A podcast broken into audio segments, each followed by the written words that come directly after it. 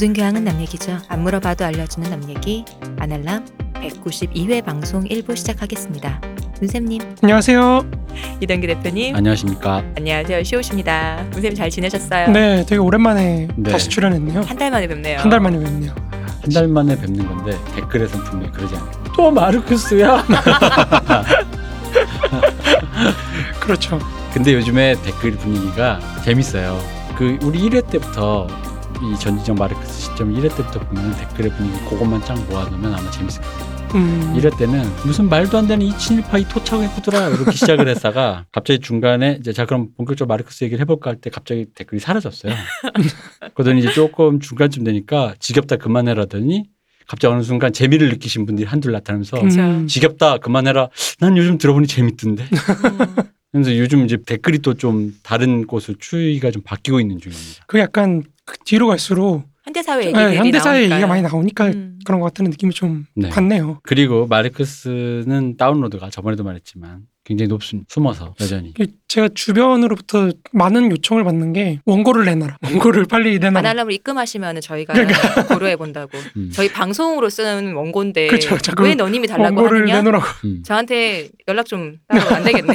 누나가 크게 혼 좀 내야겠네. 어? 아무튼 그런 요청들이 많아지고 있는데 한번 이렇게 총괄하는 방송을 또 이렇게 한번 하는 것도 좋은 것 같아요. 아 그럼요 해야죠. 프로 같이 한번 네. 해가지고 잠실 스타디움에서. 그렇죠. 아 잠시라니까 혹시 생각나는데 혹시 청취자분들 중에 네. 로또를 사신 분이 계신지 정말 궁금합니다. 저는 샀습니다. 음. 샀는데 두 개 맞았습니다. 음, 아 그때 대표님 네네 불러준 대표님 번호. 불러주신 번호로 다들 똑같이 두 개 맞으셨겠네요. 아니 왜냐면 몇 주가 지났으니까 아, 그 뒤로도 이렇게 좀 있는지. 사신 분이 있는지 저는 그 문세님이 두 개 맞았다는 거에서 좀 깜짝 어떤 놀랐어요. 아니 아니 어떤 절망을 느꼈어요. 왠지? 예를 이런 거야. 하나도 안 맞잖아. 다른 의미로 영험하잖아. 음 그렇죠 그렇죠 근데 두 개라는 건 정말 뭣도 아니라는 뭣도 거지. 아무것도 정말 아무런 영향력이 없다라는 거에 아 정말 그렇죠 아 이게 안 맞더라고요. 네. 잘 아니라 그랬잖아요. 그리고 대표님이 번호를 하나 덜 부르셨어. 어 그래요? 네 보너스 번호까지 부르셨어야 되는데 아, 아 그래가지고 그 보너스 번호를 제가 맞추느라 힘들었습니다. 아. 그게 좀 아쉽더라고요. 두 개입니다 두 개. 두 개. 정말 아무것도 아닌. 아무튼 슬프네요. 뭐 네. 여러 가지 얘기가 있습니다. 그리고 아 그 댓글을 보다 보니까 그분이 지우셨더라고요. 최근에 보니까 근데 제가 그 방송을 듣다 보니까 저도 아 그렇게 들을 수도 있겠구나라고 생각되는 게 있어가지고 박근혜 씨 예, 예, 당선에 대한 예, 얘기 예. 있어? 박근혜 씨를 독재라고 생각하는 건 절대 아니고요. 저는 독재라고 생각하지 않습니다. 네. 근데 이제 제가 그 말씀을 드렸던 건 뭐냐면 그 제가 기존에 갖고 있던 민주당적인 어떤 세계관, 그러니까 소위 말해 강만길 교수라든지 뭐 아니면 한원구 교수 이런 분들이 갖고 있던 그 역사관을 굉장히 심취했던 사람이거든요. 어느 정도냐면 제가 밤에 잠을 못 잤어요. 왜 이 나라는 친일파 같은 당선됐을 때 나쁜 놈들이 아니 그 전에 아, 그 전에? 어렸을 때 음. 친일파가 세운 이 나라는 이렇게 잘 나가고 음. 독립운동가가 세운 저기 북쪽의 저 어떤 그쵸. 나라는 음. 왜 저렇게 못난 나라가 되었나 이 역사의 음. 어떤 괴로움 선이 패배하고 악이 승리하는 약간 어렸을 때 약간 그걸로 잠을 못 못잘 정도로 그런 그런 게 좀 있긴 했는데 불이 있다. 그렇죠 그때는 어. 뜨거 그 약간 그때 하, 쿠데타를 해가지고 이 나라를 뒤집어야 되는 건가 아니 리셋을 시켜서 2,500명이면 된다는 그거예요. 2,500명 들고 한번. 예, 근데 이제 어쨌든 제가 볼 때는 그런 권위주의 대 어떤 민주주의 세력의 대결로 보던 세계관에서 박근혜 당선이 사실은 저는 받아들이기 어렵다고 생각했어요. 음. 물론 그렇다고 해서 뭐 민주당 민주당적인 어떤 세계관을 가지신 분들이 잘못됐다. 음. 뭐 그건 그 얘기를 하는 게 아니라 실제로 제 선생님들은 이제 뭐 역사가 좀 후퇴도 하고 하는 거지. 뭐 이렇게 말씀하시면서 그걸 하기 때문에. 그러니까 그런 게 아니라 근데 제가 볼 때는 어 이게 어쨌든 현실이 그러니까 어쨌든 우리는 현실을 정확하게 보려고 공부를 하고 얘기를 하는 거지. 이게 내 현실에 맞지 않 내가 갖고 있는 틀에 맞지 않는다 그래서 이걸 뭐 국민이 개새끼다 뭐 이런 식으로 욕을 한다든지 뭐 소위 말해 국계론 같은 거 있잖아요. 그러니까 그렇게 하면 사실 의미 공부하는 의미가 없는 거거든요. 그러다 보니까 저는 이제 거기서부터 좀 다르게 봐야겠다고 생각을 하는 거예요. 박근혜 당선도 그때는 민주 대 반민주 이런 걸로 봤는데 그 이후로 마르크스를 공부하면서 아 다른 정말 그때도 사실 여성주의 하시는 분들은 뭐 여성 대통령 한 명 나와야 되는 거 아니냐 이런 식으로 지지하셨던 분들 계시, 계시고 그러니까 여러 가지 욕망들이 사실 투영되는 과정이라는 걸 좀 이해하고 나니까 제가 이해하게 됐다는 거지 박근혜가 뭐 독재자라서 독재자이기 때문에 이제 보나파르트 이런 식으로 해석하는 건 아닙니다. 음, 박- 뭐 박근혜 당선이 민주주의가 아니라는 것도 아니고. 그렇죠, 그렇죠. 음, 그러니까 근데 문제는 좀 이거죠. 그러니까 그런 박근혜의 어떤 그 집권기에 나타났던 여러 행태들 있잖아요. 그 소위 말해 굉장히 권위주의적인 어떤 면모라든지 이런 것들을 우리가 어떻게 볼 것인가라고 했을 때 이게 저는 뭐 대표님하고도 그때 방송에서 보나파르트화 되는 거 아니냐 그런 말씀을 많이 나눴는데 저는 사실 좀 애매함을 느끼고 있어요. 그 표현에 대해서. 보나파르트화라는 표현에 대해서. 왜냐면 이건 사실은 마르크스 자체가 그 보나파르티즘이라는 개념을 만들면서 썼던 그 내용들 있잖아요. 그 내용들을 갖고 그대로 가져가서 이제 아시아적 생산 양식을 설명을 해요. 그러니까 이 둘이 겹치는 내용이 좀 음. 있다 보니까 이거를 어떻게 설명해야 될지 좀 애매한 지점이 있는데 그래서 저는 사실 보나파르티즘이라는 개념보다는 전제주의라는 개념을 좀 많이 쓰거든요. 음. 그러니까 중간 사회 어떤 중간적 집단이 거의 없는 상태에서 국가로 이제 권력이 몰리는 힘이 몰리는 그런 구조라고 구조가 계속 재생산되는 그런 거를 이제 전제주의라고 보통 저는 생각을 하는데 이제 그렇다고 그래도 사실은 좀 애매함을 많이 느낍니다. 우리의 경험을 어떻게 우리의 말로 표현을 할 것인가 그 언어의 부족함을 좀 느낀다고 할까요? 그래서 보나파르티즘이라는 표현을 쓰긴 하지만 사실 아직 저도 좀 불만이 좀 있다. 음. 음. 그렇죠. 어쨌든 그 박근혜 독재라고 생각하지 않는다는 거. 그분 왜냐면 그분이 처음에 본인도 박근혜한테 표, 그 표를 던졌다고 말씀하셨거든요. 그러니까 아마 음. 본인의 경험 때문에 더 그렇게 약간 말씀을 하신 것 같은데 그걸 뒤에 수정을 하셨어요. 그냥 네. 그 부분을 빼셨는데, 근데 제가 볼 때는 그 그러니까 옛날 같으면 저는 그런 사람이 이해가 안 됐죠. 음. 어떻게 박근혜를 그렇죠. 찍고 어떻게 싶으니까요. 박근혜를 찍어? 어떻게 젊은이가 박근혜를 특히. 그렇죠. 음. 근데 저 사실은 지금 마르크스 주의자가 된 이 상태에서도 감성은 아직 약간 그런 게 있어가지고 어떻게 보수를 지지해? 약간 그러니까 이런 게 약간 있긴 합니다. 우리나라의 보수가 사실 옳은 보수가 아니니까요. 아니 뭐 어. 그 옳든 그르든 어쨌든 그 사람들이 자기 욕망을 갖고 이제 반영시키려고 하는 게 있는데, 그러니까 뭐 제 가까운 지인, 그뭐 같이 사는 분 같은 경우에는 안철수를 찍으셨거든요. 근데 제가 그때 흥분해 어떻게 안철수를 찍을 수 있어?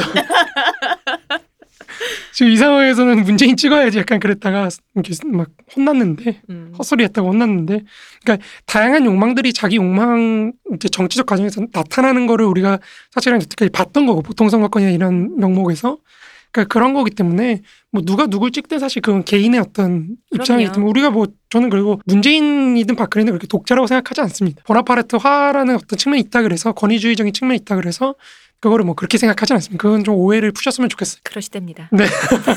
아 그리고 또 댓글에서 네. 이게 한 달 만에 오다 보니까 몇 개 좀 이렇게 적어온 게 음, 음. 있어가지고 그래서 댓글 보다 보니까 또 어떤 분이 그러셨더라고요. 일본 얘기를 되게 재밌게 들었는데 어, 아베가 그렇게 생각하는 거 잘 알겠는데 반대로 갈 수 있지도 않느냐. 그러니까 무슨 말이냐면 오히려 그러니까 다른 국 일본이 보통 국가화되는 과정이 아니라 반대로 다른 국가들이 일본처럼 평화헌법 체제를 음. 따르는 방식으로 갈 수도 있지 않느냐. 근데 실제로 그렇게 주장하는 학자가 있습니다. 음. 가라타니 고진이라고 뭐 아시는 분들은 많이 아실 거예요. 그 고진이 사실 문화 비평가 문학 비평가이지만 사상가로서도 사실 좀 이렇게 많이 유명해지고 있죠. 요즘에는 잘 모르겠는데 아무튼 한때 좀 2000년 2010년대쯤엔 굉장히 유행했. 그분이 쓰신 책 중에 이제 세계사의 구조 뭐 이런 책들에서 그런 말씀을 하세요. 그러니까 일본이 그러니까 이 세계 동시혁명이라는 거는 자본주의 사회를 극복하는 세계 동시혁명이라는 거는 모든 국가들이 유엔한테 자기 군사력 음. 무장할 수 있는 주권 이거를 증여하는 방식으로 유엔에 일임하여 그렇죠. 그러면은 이제 동시혁명이 되지 않느냐. 뭐 이런 얘기인데 이런 얘기가 사실은 뭐 가라타니 고진도 짧게 설명하자 뭐 이제 가라타니 고진은 마르크스를 재해석할 때 그러니까 칸트, 헤겔, 마르크스가 있거든요. 보통 독일 사상가 3대 3대장이 이제 뭐 이런 사람들인데 칸트와 헤겔과 마르크스가 있다고 했을 때 보통 이제 일반적인 통설에서는 이 순서대로 극복을 했다고 하죠. 음. 칸트의 한계를 헤겔이 깼고 음. 헤겔의 한계를 마르크스가 뭐 뒤집었고 뭐 이런 식으로 얘기를 하는데 가라타니 같은 경우는 이제 그 헤겔이라는 거를 비판하는 거를 칸트를 매개로 해서 마르크스로 돌아가는 걸 계속 반복을 하는 거예요. 그러니까 이 사람은 음 소위 말해 마르크스주의의 가장 큰 문제라고 한다면은 도덕이 없다는 거거든. 도덕론이라는 게 명료하지 않다는 건데 이 어떤 윤리론이나 이게 사실 우리가 놀랍게도 그 수정주의자들이 그런 의미에서 칸트를 다시 봅니다. 음. 그러니까 마르크스가 그러니까 마르크스의 가장 큰 문제는 뭐냐면 변증법이라는 거거든요. 변증법 해결 갖고 변증법을 하다 보니까 미래가 공산주의 사회가 온다는 어떤 도래, 공산주의 사회의 어떤 도래의 필연성을 확신한다고 생각을 하잖아요. 네. 변증법에 따라서 그러다 보니까 이 해계 마르크스로부터 해결을 없애버리는 그런 거를 하면은 돌아갈 수 있는 데 사실 칸트밖에 없거든요. 음. 그러다 보니까 칸트를 이제 가져와서 칸트의 윤리성이나 뭐 이런 걸 갖고 어떻게 마르크스의 사회주의하고 결합을 시킬 것인가. 이제 그런 차원에서 고민을 하는 거거든요. 이제 그러다 보니까 이 사람도 이제 칸트를 재해석하고 헤겔을 재해석하면서 마르크스도 좀 재해석을 해요. 우리가 마르크스는 보통 여태까지 계속 얘기했지만 생산을 중심으로 역, 역사를 본다고 하잖아요. 네. 근데 이, 이 가라타니는 이제 교환이라는 걸 중심으로 보자는 거예요. 음. 그래서 교환이라는 그- 그 생산이 아니고 국가라는 것도 한 일종의 교환 양식으로 한번 보자는 거죠. 내가 세금을 내는 대신에 나를 집에 보호해 주는 음. 이런 교환 관계. 자본도 상품 교환 관계잖아요. 그러면 또 뭐 있겠죠? 네이션도 있는 거예요. 네. 네이션이라는 그 이제 상, 상호 부족. 예를 들어 내가 가족. 이 대표님과 제가 가족이라고 치면 아낌없는 사랑을 주면은 뭐 만족감을 얻는 자식을 키우면서 우리 문쌤 잘 크고 있네. 그러니까 이런 거 있잖아요. 어쨌든 그런 식의 그런 감정적인 것까지 포함하는데 이게 사실은 제가 사실이라는 표현을 참 많이 쓰더라고요. 음. 그래서 오늘 좀 줄이려고 노력합니다. 근데 아무튼 이 자본주의 사회의 핵심이라 그러면 결국엔 딱 용어로 정리를 하자면 자유, 평등, 박애죠. 그러니까 이거를 교환 양식으로 표현한 거예요. 음. 자유는 상품, 교환할 수 있는 자유. 음. 평등, 국가 내부에서의 평등. 국가가 이제 해주는 거. 박애, 네이션, 민족주의, 공동체라는 감정. 음. 이세 가지가 그래서 가르타니고지 이거 보르메르의 매듭이라 그래가지고 이 세 가지가 서로 각자가 위기에 빠졌을 때 구출해 주는 거예요. 나머지 둘이. 음. 그러니까 예를 들어서 자본주의가 위기에 빠졌을 때 국가가 개입해서 복지 국가를 한다든지 뭐 민족주의가 개입해서 도와준다든지 뭐 이런 것도 있는 거고 반대로 국가가 위기에 빠지면은 이제 자본이 좀 활성화되면서 그걸 좀 뒷받침해 준다든지 뭐 이런 식으로 되- 되기 때문에 사실상 우리가 근대 사회에서 나타난 여러 운동들이 있잖아요. 뭐 자유민주주의를 하겠다는 운동도 있고 사회민주주의 복지국가를 하겠다는 운동도 있고 뭐 그게 아니라 뭐예요 또 사회주의를 공산주의를 하겠다는 운동 이런 것들이 사실은 이 세 가지 사이에서 왔다 갔다 하는 거라는 거죠. 그런 운동이라 그래서 가라타니는 이 세 가지를 한꺼번에 지향하기 위해서는 네 번째 교환 교환 양식이라고 할 수 있는 교환 양식 D 그게 이제 증여라는 거죠. 증여를 통해서 이 세 가지를 없애버리자, 지향을 하자 이렇게 얘기를 하는 거거든요. 그 지향의 방식으로 이제 세계 공화정이라는 거를 내세우는 거고 세계 공화정의 형태로 세계 동시혁명 이런 걸 주장을 하면서 그걸 어떻게 하는 거냐 유엔을 강화시키면 된다. 그러니까 이 사람이 칸트가 또 가져오는 건데 칸트가 이제 세계 평화라는 거 유엔하고 비슷한 거를 생각을 했네요. 네. 그 당시 이제 그 사람도 대단한 거죠. 19세기 초, 19세기, 음. 18세기 이쯤에 세계 공화정, 그러니까 유엔 같은 거를 생각을 해낸 사람이니까. 근데 이제 보통 일반적인 통설에서는 해겔이 그걸 되게 조소해요. 근데 멍청한 자식 그런 게 어딨냐? 세계는 세계 평화라는 건 말이지 헤게모니를 가진 지금 미국처럼 강력한 국가가 딱 힘을 딱 질서를 유지하는 걸로 세계 평화 유지가 되는 거야. 음. 칸트는 좀 뭘 모르네. 뭐 이렇게 생각한 거고 칸트는 이제 어이 그런 게 어딨어. 그 세계가 공화정을 잃어가지고 그러니까 칸트는 사실 자본주의가 활성화되면은 모두가 평등해지고 약간 자본주의 어이 음. 돈 장사해야 되는데 왜 전쟁을 해? 그러니까 이렇게 생각한 게 좀 있어가지고 아무튼 이제 그러다 보니까 둘이 좀 이렇게 소위 말해 해겔이 칸트를 극복했다 이런 식으로 인식하고 있었다가 그게 이제 가라타니 뒤집는 거죠 다시. 음. 오히려 칸트가 이상적이라고 많이 해결은 비판을 했지만 실제 역사를 보면 오히려 칸트야말로 굉장히 리얼리즘한 사람이다. 무슨 말이냐면 모든 사람들이 망할 정도의 세계 대전을 겪고 나니까 유엔하고 비슷한 기구가 생기잖아요. 음. 그럼 이제 한 번 더 전쟁을 치르면 이제 좀 커지는데요. 더 커져 뭐 멸망하든지 아니면 음. 정말 세계 공화정으로 갈 수 있는 그런 게 된다고 음. 얘기를 하는 건데 이 얘기가 좀 길어졌는데 어쨌든 그런 식으로 사고를 하는 게 저는 사실 굉장히 일본적이라고 생각해요. 네. 개인적으로. 지금 방금 말씀하신 것 자체가 제가 아까 사석에서 떠들었던 진격의 거인의 내용과 너무 흡사합니다. 어 어떻게 똑같죠? 방금 뭐야 음, 모두 다 비슷하잖아요. 죽자. 다 죽자의 반대말이잖아요. 다 죽자를 했더니 그렇게 서로 네가 나를 200년 전에 우리를 탄압했던 니들 민족이 서로 응원 관계 갑자기 힘을 합쳐서 다 죽자 다 주겠다고 하니까 그럼 우리가 이제 힘 합쳐서 같이 그러면 어, 공동에 죽지는 말아야지라고 어. 하면서 공공의 갑자기 적을. 그 진격의 거인 작가가 약간 칸트를 읽은 게 아닌가 네. 작품의 질이 올라가는데요. 근데 진격의 거인은 뭐 아까 사석에도 말씀드렸지만 아마 완성이 되고 나면 언젠가 한번 좀 얘기해 볼 만한 작품인 건 맞아요. 왜냐면 동북아의 영원한 은원 관계를 그렇죠. 우리가 어떻게 어떻게 뭐 청산까지는 모르겠고 어떻게 볼 수 있는가에 대해서 약간 그 물론 동북아의 은원 관계로만 보면 이 작품의 주제가 너무 협소해지는데 그렇다고 보기엔 이 작품이 훨씬 더 거대한 걸 웅변하고 있지만 어쨌든 일본 작가 그리고 한국인 독자가 보는 마음에서 보자면 동북아의 그걸 볼 수 있는 건데 양국에서 까이고 있잖아요. 어, 그렇죠. 우리한테는 우익이다. 거기선 좌익이다. 네. 아, 거기 거기에선 좌익이랄 거 아니에요? 네. 어, 어떤 의미에서 좌익이에요? 거기서 보기에는 저도 그 얘기만 들었는데 우리랑 거의 우리가 제가 보기에는 똑같은 걸 갖고 각자 다 각자 음. 반대로 보고 까는 것 같아요. 그러니까 여기서 똑같은 거예요. 그러니까 왜 일본 좌익의 대표적인 케이스가 왜 되게 저자세로 나오는 사람들 그렇죠, 있잖아요. 그렇죠. 우리 사과해야지 음, 그런 느낌으로 이 책을 읽으시는 거예요. 아, 그래서 이거 일본 좌익. 좌익이네 네. 약간 이런 거고 우익이네라는 느낌은 그 좌익을 묘사함과 동시에 우익도 묘사하거든요. 그 거긴 그런 다양한 그렇죠, 현상이 그렇죠. 들어 있어요. 근데 이제 그 부분에 대해서 이제 작가가 초반에 트위터에 자- 그 작가인지 알 수는 없지만 그 작가로 의심되는 사람이 썼던 글과 그리고 초반에 왜냐면 이게 나중에 되면 작품에서 궁극주의적 국가거든요. 음. 주인공이 있는 음. 국가가 근데 그거를 작품의 그 전체 끝까지 내용을 안 보고 봐라 궁극주의적인 국가를 그렇죠, 묘사하면서 그렇죠. 거기에 주인공이 궁극주의를 향해 지향한다 우익이다 뭐 이런 거라서 이런 얘기 되게 좋아하셔. 음, 재밌어요 저는 상기가 되셨어. 저는 이렇게 욕 먹고 이렇게 가운데 뜨거운 감자 있는 걸 참 좋아합니다 경계에 서 있는 걸 근데 어쨌든 그런 작품이라 아직까지 잘 모르겠어요 완, 일단 완결은 나야 돼요 완결이 났을 때 한번 해야 되고 어쨌든 이건 이 얘기가 아니라. 길어졌습니다만 방금 말씀하신 게 일본적이라고 하셨고 네네. 근데 또 그 얘기가 징계 거인적인 전개와 너무 흡사해서 그렇죠, 그렇죠. 제가 지금 그래서 지금 고진 같은 그런 세계 공화정의 형태에서 제가 제일 먼저 드는 생각 지젝도 사실 비판하긴 했는데 거기서 세계 공화정 공화국이라는 거를 네 누가 제어할 것이냐는 거예요. 음, 음. 그러니까요. 그, 그, 그 문제에 대해서 사실 고지는 얘기를 안 하거든요. 그러니까 이걸 증여하는 건 좋은데, 그럼 누가 결국엔 지배자가 될 것이냐. 예전에 그 제5원소 영화에 보면은 거기 이제 세계 대통령이 나타났잖아요. 아, 그래요? 네, 거기 영화에 보면 세계 네네. 대통령이 있어. 전지 이제 우주가 아니, 아니, 지구적인 대통령인 거죠. 근데 그 사람이 미국 쪽인 걸로 나와. 당연히 미국 영화니까. 어, 미국 감독 아니었지만 참 미국인들의 그 세계관이라는 건. 그 참 예전 영화지만 당연히 그 감독님은 프랑스 사람 감독님 아, 그래요? 아, 네, 네. 실수할 불구하고. 네 거기서 이제 흑인님이 전 세계 전 지구의 음. 대통령이긴 한데 근데 아무리 봐도 미국 쪽을 대변하는 것 같은 어떤 캐릭터란 말이에요. 그렇죠. 그러니까 누군가는 일단 대변하는 사람이 있어야 될 거 아니에요. 누군가는 그 안에서 패권을 쥐는 사람이 있을 거잖아요. 그럼 그게 또 거기서 또 이제 그렇죠. 수많은 나라의 그 패권 다툼이 일어날 텐데 이 그런 고, 거죠. 고진이 사실은 조금 아나키 즘적인 음. 그 사회주의자라서 마르크스를 굉장히 아나키즘적으로 해서 그래요. 저는 별로 안 좋아하는데 사실은. 음. 근데 이제 보통 아나키즘에 대한 비판이 이제 국가 문제, 네, 제도 맞아요. 문제나 이런 걸 너무 경시한다 이런 게 음. 많이 그쵸. 있잖아요. 그러니까 이제 그 그거를 좀 메우기 위해서 세계 공화정이라는 그 상부 구조를 소위 말해 세운 거죠. 음. 근데 이제 여전히 굉장히 직접 민주주의적으로 하려고 하고 이게 어떻게 조응이 되는지가 잘 논리적으로 그려지지가 않아요. 이 그러니까 굉장히 협동조합적인 밑바탕에서 어떻게 그럼 세계 공화정이라는 게 얽혀 있는지. 저도 그 부분 전 다 읽진 않았는데 어쨌든 그분이 약간 일종의 뭐 두레 같이 무슨 협동적 같은 얘기 네, 를 많이 약간, 하시고 예, 예.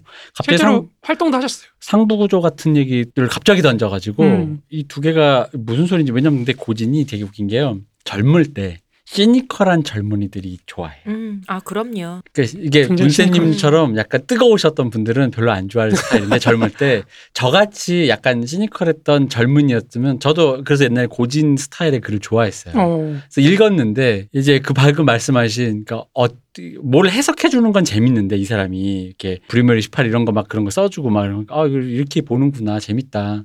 근데 정작 자기 얘기할 때는 약간 잘 모르겠는 거예요. 음. 저는 아나키즘 자체가 그 지금 아나키스트인 분들을 제가 비, 비판하거나 이런 건 아니지만 아나키즘 자체가 한때 어릴 때 약간 치기 있을 때 좀 빠지기 좋은 어떤 위험한 것이라고 발언인데. 생각해요. 그렇죠. 저도 위험한 생각해 하지만 그때 그때 뭔가 이렇게 좀 내가 쑥 빠질 수 있는 어떤 얘기라고 생각해요. 마치 아나키즘이. 20대 때 니체에 빠졌던 것 같은 음, 그런 느낌인가요? 음. 그래서 어, 20대 때 저기 뭐 그런 노래 듣고 어, 그 더, 더, 한강 가서 더 가자면 그런 느낌 있잖아요. 왜 그러니까 아, 부모의 우리 항상 청소년 때 부모님이 나한테 하는 거 싫고 내가 다 어른인 것 같고 내가 독립하고 싶지만 사실은 부모님 아래 있을 수밖에 없잖아요. 방황하는 거군요. 어, 음. 그러니까 그런 느낌이에요, 사실. 그때 아나키즘에 빠지기가 쉽다고 봐요. 근데 대부분 매력적이고. 저는 근데 사실 시호님 말씀이 또 어느 정도 동의를 하면서도 약간 오해가 있는 게 네. 아나키즘의 기본적인 정초에 대해서 아는 사람은 거의 없고 그렇죠, 아나키즘이 그렇죠. 그냥 무, 우주공산인 상태를 아, 꿈꾸는 맞아요. 사람으로만 자꾸 맞아요. 상상을 해서 어, 그래요. 맞아요. 맞아요, 맞아요. 근데 그거는 그냥 치기할 때 어릴 때 10대 때 중2병 걸렸을 때 헤비메탈 듣고 전복해야 돼 이런 그 저기 해골 바가지 티셔츠 입고 그거 하는 거랑 아나키즘을 거의 동의어로 생각하셔서 그런 맞아요, 거고 맞아요. 그거랑은 조금 전, 전 다르다고 생각해요. 그러니까 정말로 아나키스트로 가시는 분들은 당연히 이런 정도는 아니겠지만 그렇죠. 잠깐 빠질 때 그 느낌은 이런 느낌이 강하다고 음. 봐요. 그래서 그러니까 제 생각엔 그건 아나키즘이라는 어떤 단어를 붙이면 안 되고 음. 그냥 중2병. 어, 그냥 그건 중2병이죠. 근데 그걸 왜냐면 아나키스트들이 섭섭해해요. 아 그렇죠. 많이 어. 섭섭해요. 네, 그렇게 하면 그냥 중2병. 메탈을 들었어요. 우연히 엄마 아빠도 싫고 선생님도 싫은데 그 제가 헤비 얘기했잖아요. 메탈 그러니까 들었어요. 아나키스트인 분들이 아니라 아 그렇죠. 그 어릴 때 잠깐 그때 음. 아, 그렇죠. 심취할 때는 그런 그렇죠. 느낌이 좀 강한 것 같다는 음. 거지. 다 이해하실 겁니다. 어, 그럼요. 배운 분들이 당연히 저를 이해해 주셔야죠.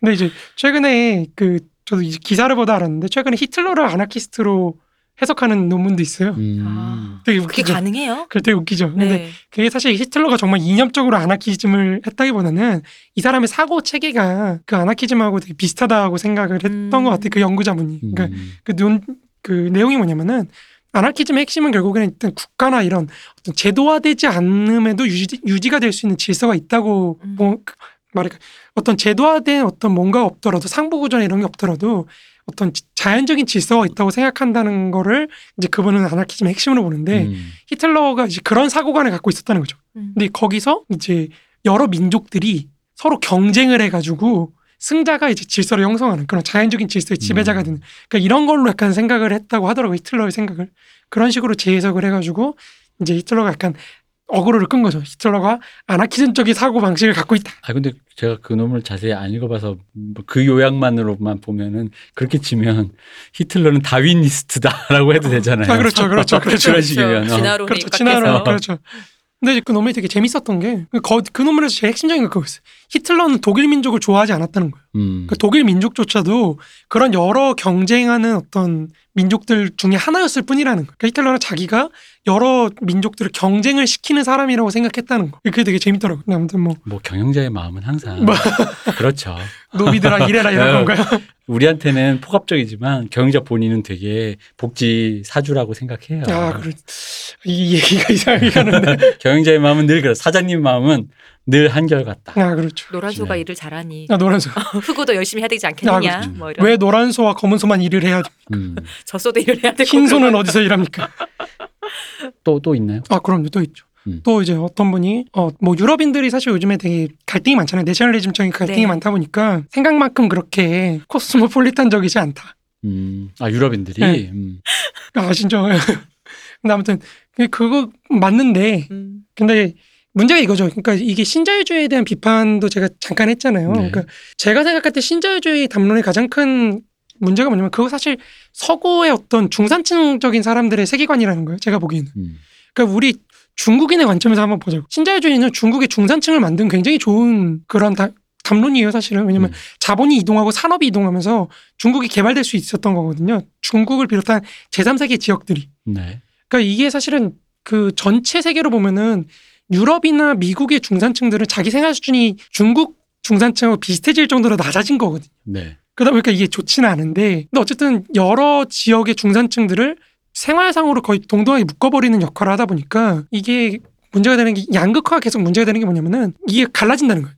이동을 할 수 있는 사람들과 이동을 하지 못하는 사람들로 갈라진다는 거예요. 음.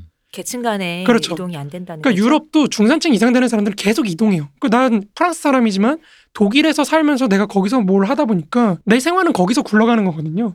근데 이게 하층 쪽에 속하는 사람들은 이동도 쉽지도 않고 또 오히려 딴 데서 이동하는 이슬람 이민자들이나 음. 이런 게 내 어떤 직장이나 이런 걸 뺏어가다 보니까 거기에 대한 반작용이 커지는 거거든요. 그러니까 이게 그 어떤 지식인이나 이런 사람들은 굉장히 코스모폴리탄적으로 사고를 하는데 오히려 노동자 계급이나 이런 사람들은 굉장히 민족주의적이 될 수밖에 없는. 그러니까 이런 측면이 있기 때문에 이제 그런 말씀을 드린 건데, 그러니까 그것도 맞고, 그때 또 제가 그런 얘기 했잖아요. 독일인이나 유럽인들은 우리보다는 좀 더 그 유럽인이란 사고를 그렇죠. 한다. 우리는 독일 사람, 뭐 영국 사람, 뭐 프랑스 사람보다는 좀 더 유럽인이라는 의식이 더 강하다라는 얘기를 하면서 그 얘기를 한 거잖아요. 근데 그 이제 댓글에서는 생각보다 그렇지도 않더라. 요즘에 코로나 사태를 그렇죠. 작금을 보아하니 독일인들도 너무 민족주의적이고 자기들만 알- 그렇게 닫고 자기들끼리도 싸우고 그래서 뭐 세계인이라는 그런 의식이 있는지 모르겠다. 뭐 이런 말씀이셨잖아요. 그렇죠, 그렇죠. 근데 이게 사실 코로나 이전부터 계속 문제가 됐던 거예요. 뭐냐면은 지금 유럽으로 움직이는 건 사실 독일이거든요. 음. 독일이 움직일 수 있는 가장 큰 이유는 뭐냐면은 미국이 플라자 합의를 했잖아요. 네. 플라자 합의를 독일하고 일본 앉혀놓고 했을 때 제가 속된 말로 표현하지만 일본은 조져졌어요. 음. 솔직히 말해서 조져졌어요. 환율 올라가고 이러면서 조져지고 그 역할 때문에 사실 버블 경제가 터, 이 올라갔다가 터진 다음에 지금 30년째 저러고 있는 거거든요. 네. 조지다는 표준어입니다. 아, 조지다 괜찮습니다. 표준입니까? 네. 아, 그럼 조지다 표준 써도 네. 되겠네요. 속된 말 아닙니다. 근데 독일은 사실 조져지지 않았어요. 음. 독일은 그거를 유로화로 그러니까 자기네 원래 마르크잖아요. 마르크화잖아요. 네. 그 마르크화보다 훨씬 낮은 단계에서 유로화가 통용되다 보니까 오히려 유럽이라는 굉장히 넓은 시장을 갖고 혁신 없이 계속 조져지는 거 없이 계속 발전해 음. 왔거든요. 여태까지. 이러다 보니까 이게 독일 사람들이 물론 저는 독일 뭐 나름대로 좋게 보려고 노력은 하는 편이지만 독일 사람들이 사실 문제가 많아요. 이게 제 지인들도 독일에 사는 분들 얘기 들어보면은 뭐 사석에서 많이 말씀드렸지만 굉장히 지금 심각하고요. 그리고 이게 문제가 뭐냐면 그 유럽이 하나의 연방제 국가로서 기능을 못 하거든요. 그러니까 묶어는 그쵸. 단일 화폐로 묶어는 놨는데 음. 음. 이게 이거를 전체적으로 미국의 연방 국가처럼 전체 화폐를 뭐 통용한다든지 뭐 운영한다든지 이런 걸 못 하다 보니까 조각조각 나 있는 거예요. 그죠. 그 조각조각 나 있는 틈 속에서 남부 이탈리아나 뭐 남부 저기 그리스나 이런 데는 속된 말로 조져지는 거고 에스파냐나 뭐 이런 곳은 영국도 그거 못 건드겠다고 나가버리는 거고 음. 프랑스나 이런 데도 지금 불만이 엄청나잖아요. 프랑스도 사실 그 지금 대통령이 누구죠? 마크롱. 어 마크롱이 집권했던 가장 큰 이유가 뭐냐면 자기가 이거 뜯어 고치겠다고 한 거. 음. 이 유럽 연합 이거 나눠져 있고 독일이 저렇게 힘쓰는 거 자기가 전체 유럽으로 통합을 하겠다. 그래가지고 마크롱이 사실 뭐 나폴레옹의 뭐 현신이 드골의 뭐 재현이니 뭐 이러면서 요걸 엄청 먹기도 했고 그리고 또 마크롱이 또 아프리카 가가지고 또 이상한 얘기 했잖아요. 혹시 기억하시는지 모르겠지만 너네 아프리카에도 좀 애도 덜 낳고 좀 음. 이렇게 잘 살아야지 우리가 도와줬으면 그럼 우리가 도와줄게.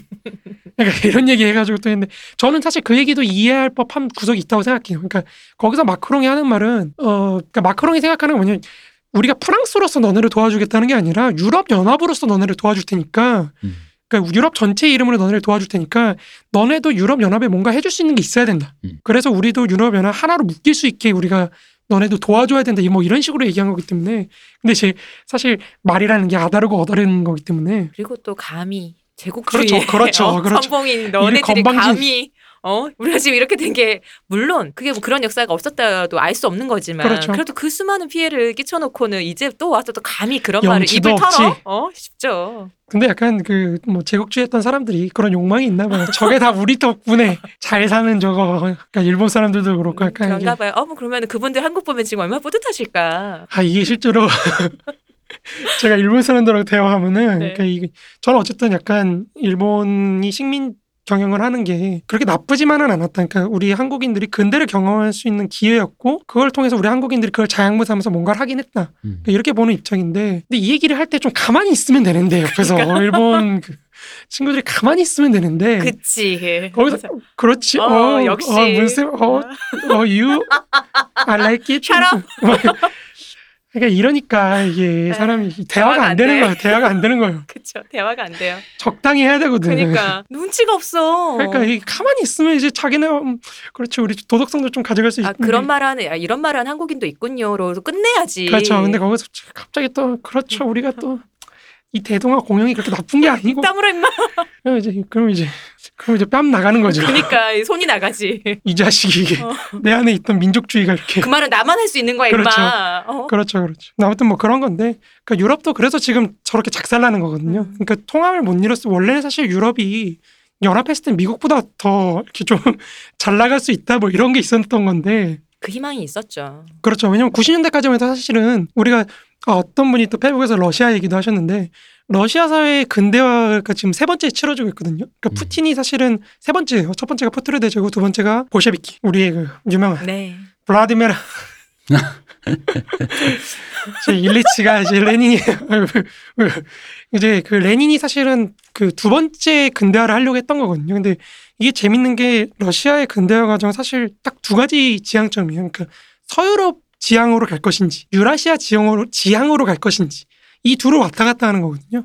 표트르 대제는 이제 서유럽 지향으로 갔다가 이제 그 뒤로 다시 유라시아 지향으로 가면서 그 제가 19세기에 영국하고 러시아하고 대결을 한다 그랬잖아요. 네. Great Game을 한다 그랬잖아요.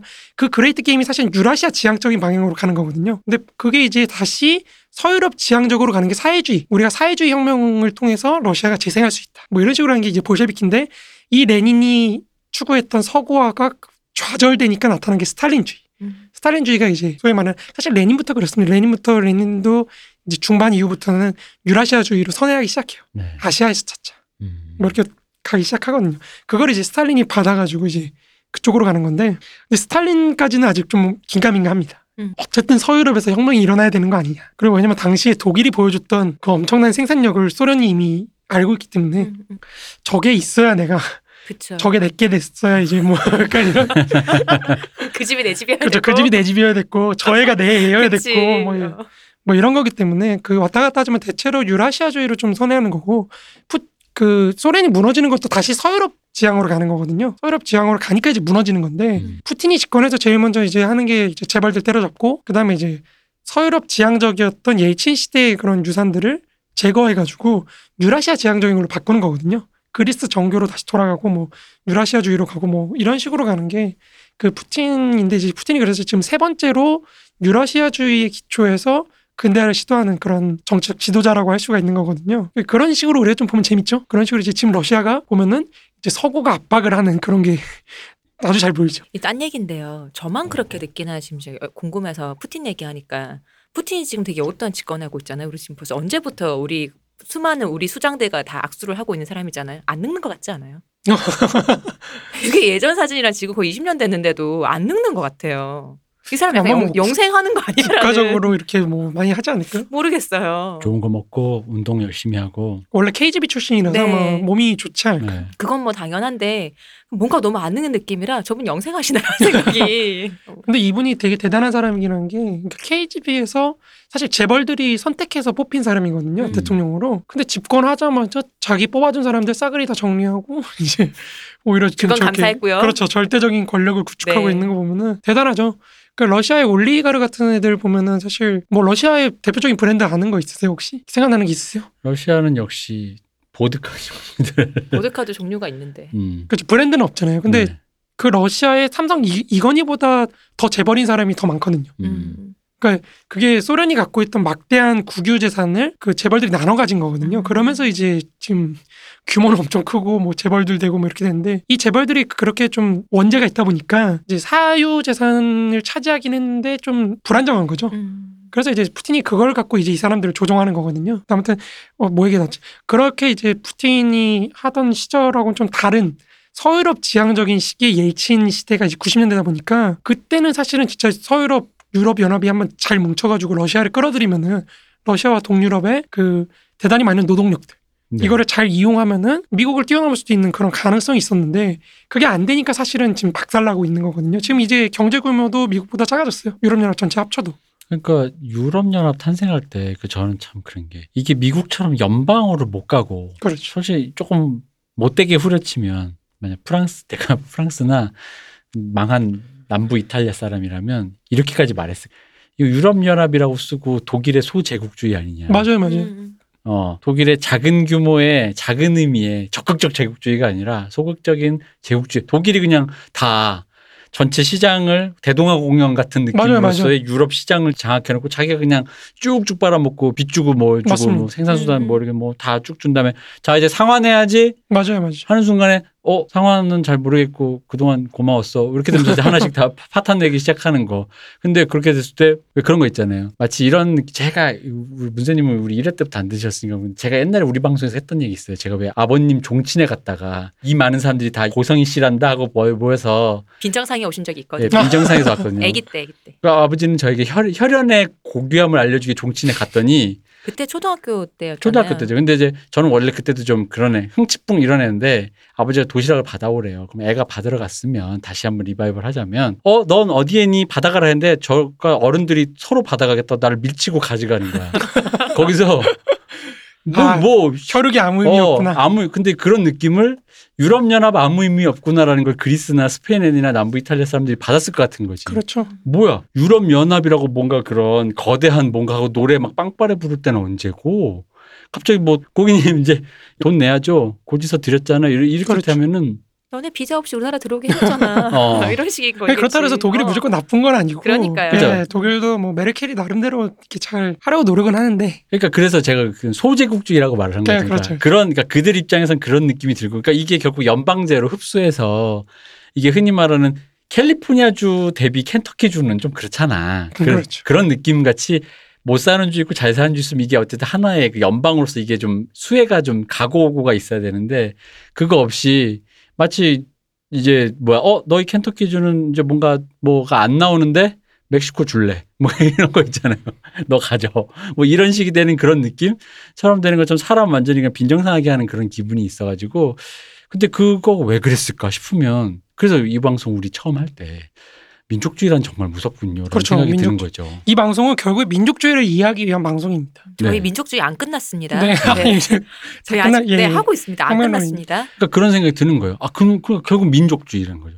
독일 민족, 프랑스, 영국인, 이탈리아인이 독일 내에서도 사실 그 유럽 연합에 대해서 그 다른 유럽 연합이 독일에 가지는 불만과 또 반대되는 불만들이 많죠. 많죠, 퍼주기는 다 많죠. 퍼주고 그렇죠. 뭐 욕만 먹는다고. 욕만 먹는다고. 음. 근데 근데 말씀처럼 정말로 소 독일 제국주의라면 그럴 거면 차라리 우리 이름이라도 거, 받고 어 우리 제국 밑에 있다고 하면은 우리 퍼주는 건 괜찮겠다라고 그러니까 할 텐데 우리 그럴 수도 방송에서 없는 했던. 얘기잖아요. 음. 우리가 과연 그런 비슷한 상황에서 K를 앞에 뗄 수 있느냐. 그렇죠, 바로 그렇죠, 이 질문인 그러니까, 거잖아요. 어. K 붙이고 싶거든 우리 만약 근데 그렇게 거기 되면. 독일에 어, G도 붙여놓지 않고 퍼주기만 한다. 그렇죠. 지 붙이는 거. 어, 젊은 네. 우리- 젊은이 우리 동부가 3구 통일해서 시장 만들고 대동아 공영 비슷한 걸 한국 위주로 만든 다음에 K 마켓 뭐 K 글로벌 뭐 뭐 이런 거 붙이고 싶지 않아 솔직히 원화로 다 통일한 다음에 안 될 일이네요. 안될 일이에요. 이거 괜히 공부하네 이거. 위안화 엔화 이거 다 원화로 통일한 다음에 동- 새로운 화폐를 어? 만들어야죠. 그럼 K지 K와. K와 K와 그러니까 이 이거를 이 유혹을 이 미망을 떨칠 수 있느냐 내가 지금 사실 그런 느낌이 들어요. 그렇죠. 공부 그만합시다. 아 그러니까 이게 이게 되느냐 될 일인가 쟤들도 못 하고 있는데 사실 소련이 망하는 것도 고르바초프가 1985년 이후에 사실 민족 문제를 제압을 못해요. 음. 음. 이게 그 소련으로 넘어가면서부터 그 아르메니아나 뭐 이런 주변 공, 공화국들한테 그 민족주의자들이 막 있잖아요. 그러니까 거기도 소비에트 연방이니까. 그렇죠. 연방이다 음. 보니까 여러 공화국들이 있는데 그 네. 내부에 그 아르메니아 공화국이나 뭐 이런 애들이 다른 공화국들한테 제가 땅 가져갔어. 음. 이 돌려줘야 되는 거 아닙니까 이거. 음. 우리 음. 저기 영토인데. 연방이라면서요. 그렇죠. 우리 왜 소련이 개입해, 러시아가 왜 개입해가지고 쓸데없이 저 우리 땅을 어 쟤네한테 잘라주고 지금도 사실 저 크림반도가 문제되는 게 그거잖아요. 음. 소련 연방 무너질 때 우크라이나 그게 사실 후르쇼프가 준 거거든요. 자기 출신지라서. 음. 우크라이나 출신이라서 그걸 우리 동네한테 줘야지 크림반도 이러면서 줬다가 그거 가져가니까 흑해함대도 사실 4분, 3분의 1인가? 그 정도 가져가 버려요. 음. 그러니까 이제 러시아 애들은 거기 사람들은 러시아 사람들이니까 이게 될 일입니까? 거스름돈 주세요. 이러지. 여태까지 덕을 보셨으면 내놔야지 우리 크림반도 이렇게 하니까 이제 서방이 가만히 있지 않는 거죠. 음. 유럽연합하고 미국이 지금 몇 년째 지금 제재를 걸고 있죠. 그 제재가 상당히 세가지고 지금 러시아 경제 성장이 상당히 무리가 가고 있습니다. 푸틴이 사실 거기서 고민이 많은데 뭐 그건 이제 어떻게 될지 잘 모르겠는데 그러니까 90년대도 그 유고슬라비아, 맞습니다. 코소보 네. 이런 그렇죠. 데 보면은 그거 다그 얘기인 거잖아요. 그때도 그런 걸 보고 있을 때 인종 청소한다. 그때 인종 청소한다고 그때 나왔죠. 맞아요, 맞아요. 인종 청소 나온다고 할 때 보면은 그러니까 결국은 이게 돌고 돌면서 흔히 말하는 뭐 민주화도 되고 통신의 발달과 뭐 다 된 것 같은데도 그게 결국은 이게 앞에 뭐가 이게 되지가 않는 거죠. 맞아. 이게 네. 민족 문제라는 게 결국엔 가장 큰 핵심이었고 음. 사회주의자들은 사회주의라는 대의, 음. 민족을 초월한 그 이념을 갖고 네. 그럼 어떻게 이 개별 민족들을 넘어서 사회주의 민족이라는 걸 만들 것이냐. 음. 이거를 고민했던 역사를 우리가 보자는 겁니다. 음. 그게 이제 유라시아적 근대성이라고 제가 얘기하는 것들이거든요. 근데 우리 한국은 사실 아직 그 문제를 별로 안 겪고 있지만 상대적으로 네. 사회적으로 이게 옆 나라 중국만 봐도 사실은 20세 사실은이라는 표현을 쓰지 말아야 되는 게 계속 쓰네요.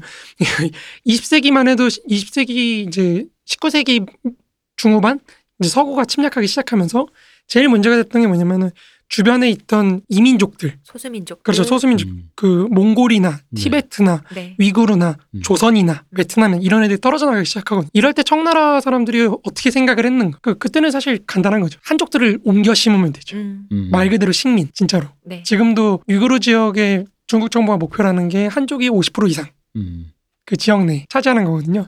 러시아는 그걸 못했어요. 러시아는 사실 인구가 전체 러시아 제국에서 러시아 민족은 50%가 안 됐거든요. 음. 49% 48, 뭐 최대 많긴 하지만 거의 과반수가 그 이민족들이다 보니까 그걸 다 그렇게 하지 못했는데 어쨌든 이 그 제국 문제를 어떻게 민족 문제를 어떻게 해결- 해결을 할 것인가 이거를 두고 지난 20세기 가장 큰 많은 문제들이 있었고 조선 같은 경우에 사실은 거기서 청나라한테 거의 먹힐 뻔했다가 네. 성그 한 성으로 이제 편입되기 직전까지 갔다가 뭐 안타까운 일이지만 식민화가 된 거죠.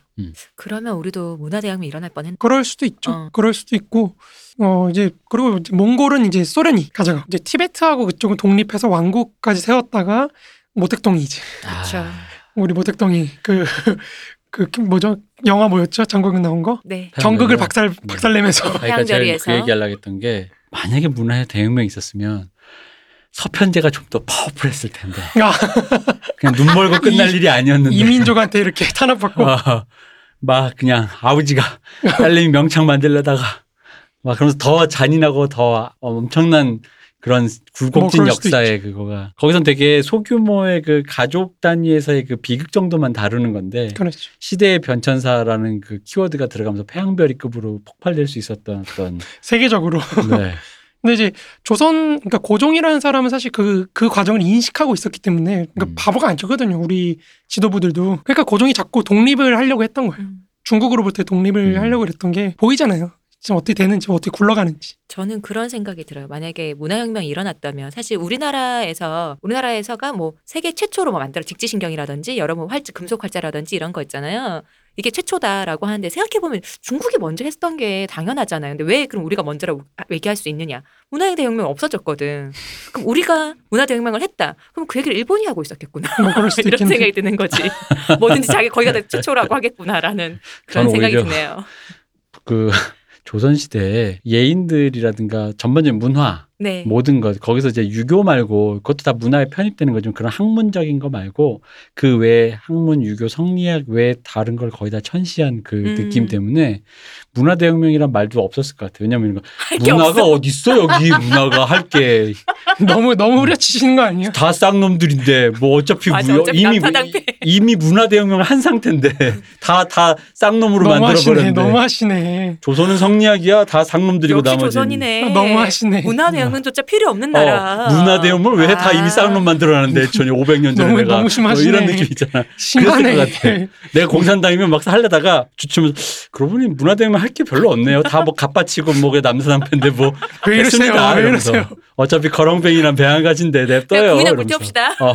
근데 아마 그 한국 은 독립했을 거예요. 왜냐면 당시에 중국이 이제 분열되기 직전인 이제 뭐 힘이 힘이 없었잖아요. 없었던 시기이기 네. 때문에 티베트가 독립이나 이런 거 한 거 보면은 조선까지 조선 신경을 못 쓰는 그렇죠. 거죠. 아마 그렇게 됐을 겁니다. 근데 이제 뭐 이 얘기를 하려 그런 게 아닌데 갑자기. 근데 문화대혁명도 잠깐 포인트로 얘기하자 말씀을 드리자면 우리는 문화대혁명을 그냥 광기로만 자꾸 생각하는 경향이 너무 큰데 음. 이게 제가 소경영을 계속 얘기한 게 다 이유가 있는 게 소련으로부터 지원을 받아서 사회주의화를 하려고 했던 움직임이 실패를 했을 때 음. 그러니까 사실은 우리가 오늘 방송을 할 소수자 혁명이라는 게 모택동까지 가는 음. 전략이거든요. 이게 원래는 사실은 원래는 사실은 20세기 전반을 설명을 드리기 위해서 이거 빨리 끝내고 한한 오, 다섯 번 5주 만에 딱 끝내고 이제 여담 얘기를 하면서 이렇게 다 여유 있게 이번 지금 하는 거 5주 만에 끝내고 여담을 하시면 되겠네요. 뭐, 네. 근데 여담을 그 먼저 얘기하는 지금 약간 임팩트가 5주 좀할것 같은데 남은 좀 것만 약- 해도 좀 약해졌는데 임팩트가 이제 모택동이 소수자 혁명을 할 때 소수자 혁명이 뭐 읽어보셨겠지만 핵심은 결국에 선진국에서 혁명이 일어나야 되는 거거든요. 음. 거기까지 몰고 가야 되는 거예요. 후진국과 중진국에서 선진국까지 밀고 나가서 거기서 혁명을 성공을 시켜야 사실 물적 토대가 형성이 되는 거거든요. 그러면 아시아에서의 소수자혁명이라고 생각했을 때 물적 토대를 갖고 있는 곳은 어디죠? 어? 일본밖에 없어요. 어, 왜 조선 아닌가요? 아 조선은 아니지. 내가 얘기했다 문화라는 게 어디 있어 이놈의 나라가 아니 그게 아니라 다그 얘기가 아니라 만들었는데 1940년대 30년대 팔다리를 떼가지고 다 쌍놈 만들었는데 문화할 게 어디 있어 아, 근데- 족보나 사 족보나 근데 그건 맞는 말씀이시긴. 음. 왜냐면은 그 소련이 사실은 물러났던 것 중에 하나가 38선 긋고 물러났던 것 중에 하나가 북조선까지만 점령하면 된다고 생각했던 게 거기에 물적 토대가 대부분 있거든. 요 음, 그쵸. 만주하고 북조선 쪽에 공장들이 거기 다 그렇죠. 있었잖아요. 공장들이 다 있고 이러니까 이거를 가동시켜 가지고 음. 도와주기 시작합니다.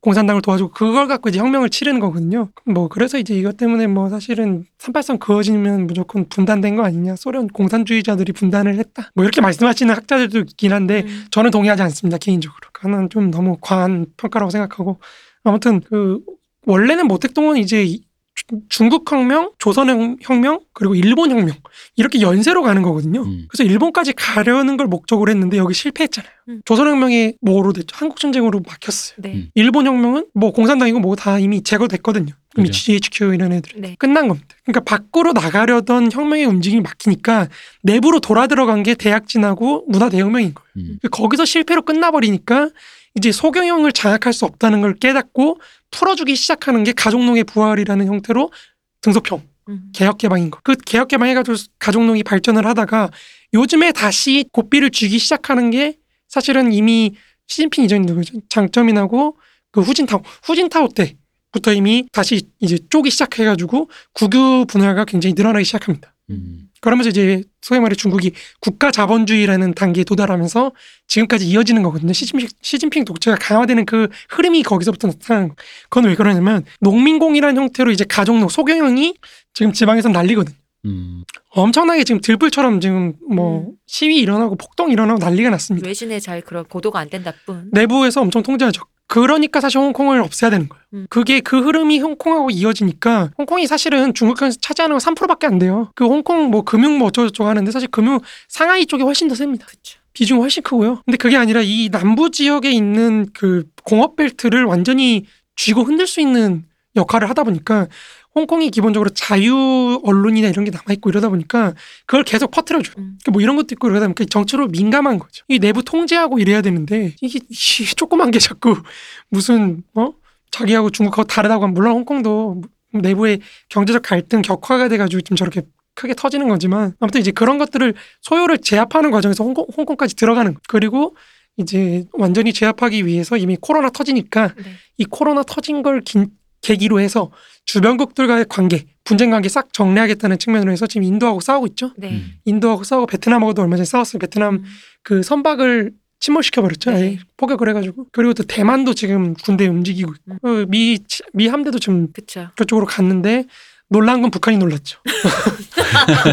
중국 그 대만에 이렇게 배치를 해놨더니 놀랄 수밖에 없죠. 그렇죠. 이제 북, 북조선이 이제 어 네. 뭐야 이거 왜 이러세요? 그러니까 이제 갑자기 한국아 보아라 터트리고 뭐 이런 과정들이 오는 건데 그리고 푸틴도 지금 이제 너무 얻어맞다 보니까 음. 이제 중국하고 좀 가까워지긴 했는데 사실 경제적인 효과는 그렇게 없고 그러니까 이제 어떻게 하면 지금 미국을 엿을 먹일까 해서 이제 유럽하고 좀 연결되려고 많이 노력하는 건데 이제 90년대에도 사실 그런 움직임이 있었다는 거죠. 근데 이제 그런 소련이 패망하면서부터 이제 사회주의 체제가 무너지니까 세계 3분의 1이 사실은 자본주의로부터 벗어나 있다가 다시 들어온 거거든요. 음.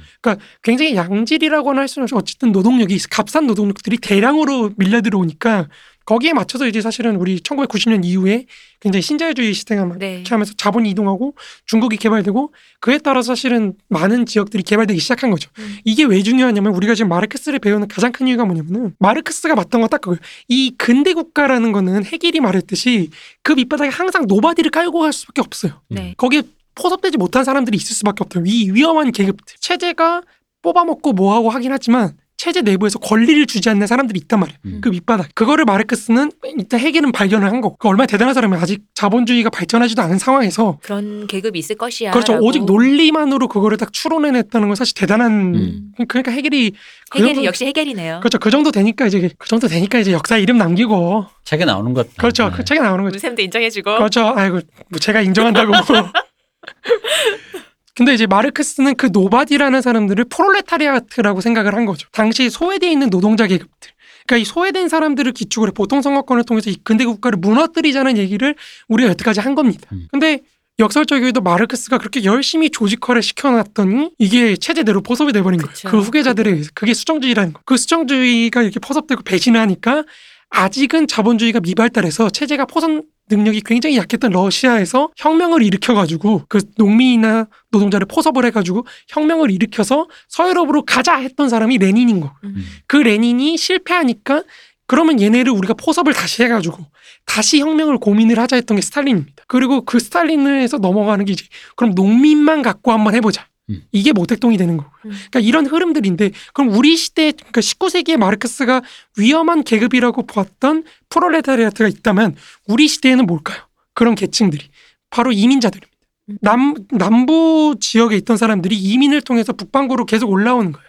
이 올라오면서 지금 흑인 문제라든지 이런 인종 문제들이 계속해서 격화가 되는 거예요. 음. 이슬람 문제 뭐 이런 문제. 상대적으로 북반구 국가들이 남반구에 비해서 이제 잘 사는 데가 많으니까 바로 그런 지점 때문에 그래서 남북 관계 남 남북 관 우리 남북 관계 말고 지구적인 남부와 북부 간의 음. 문제 충돌 문제가 심각해진 건데 우리 2010년대 들어서면서부터 굉장히 특기할 만한 사태가 하나 터져요.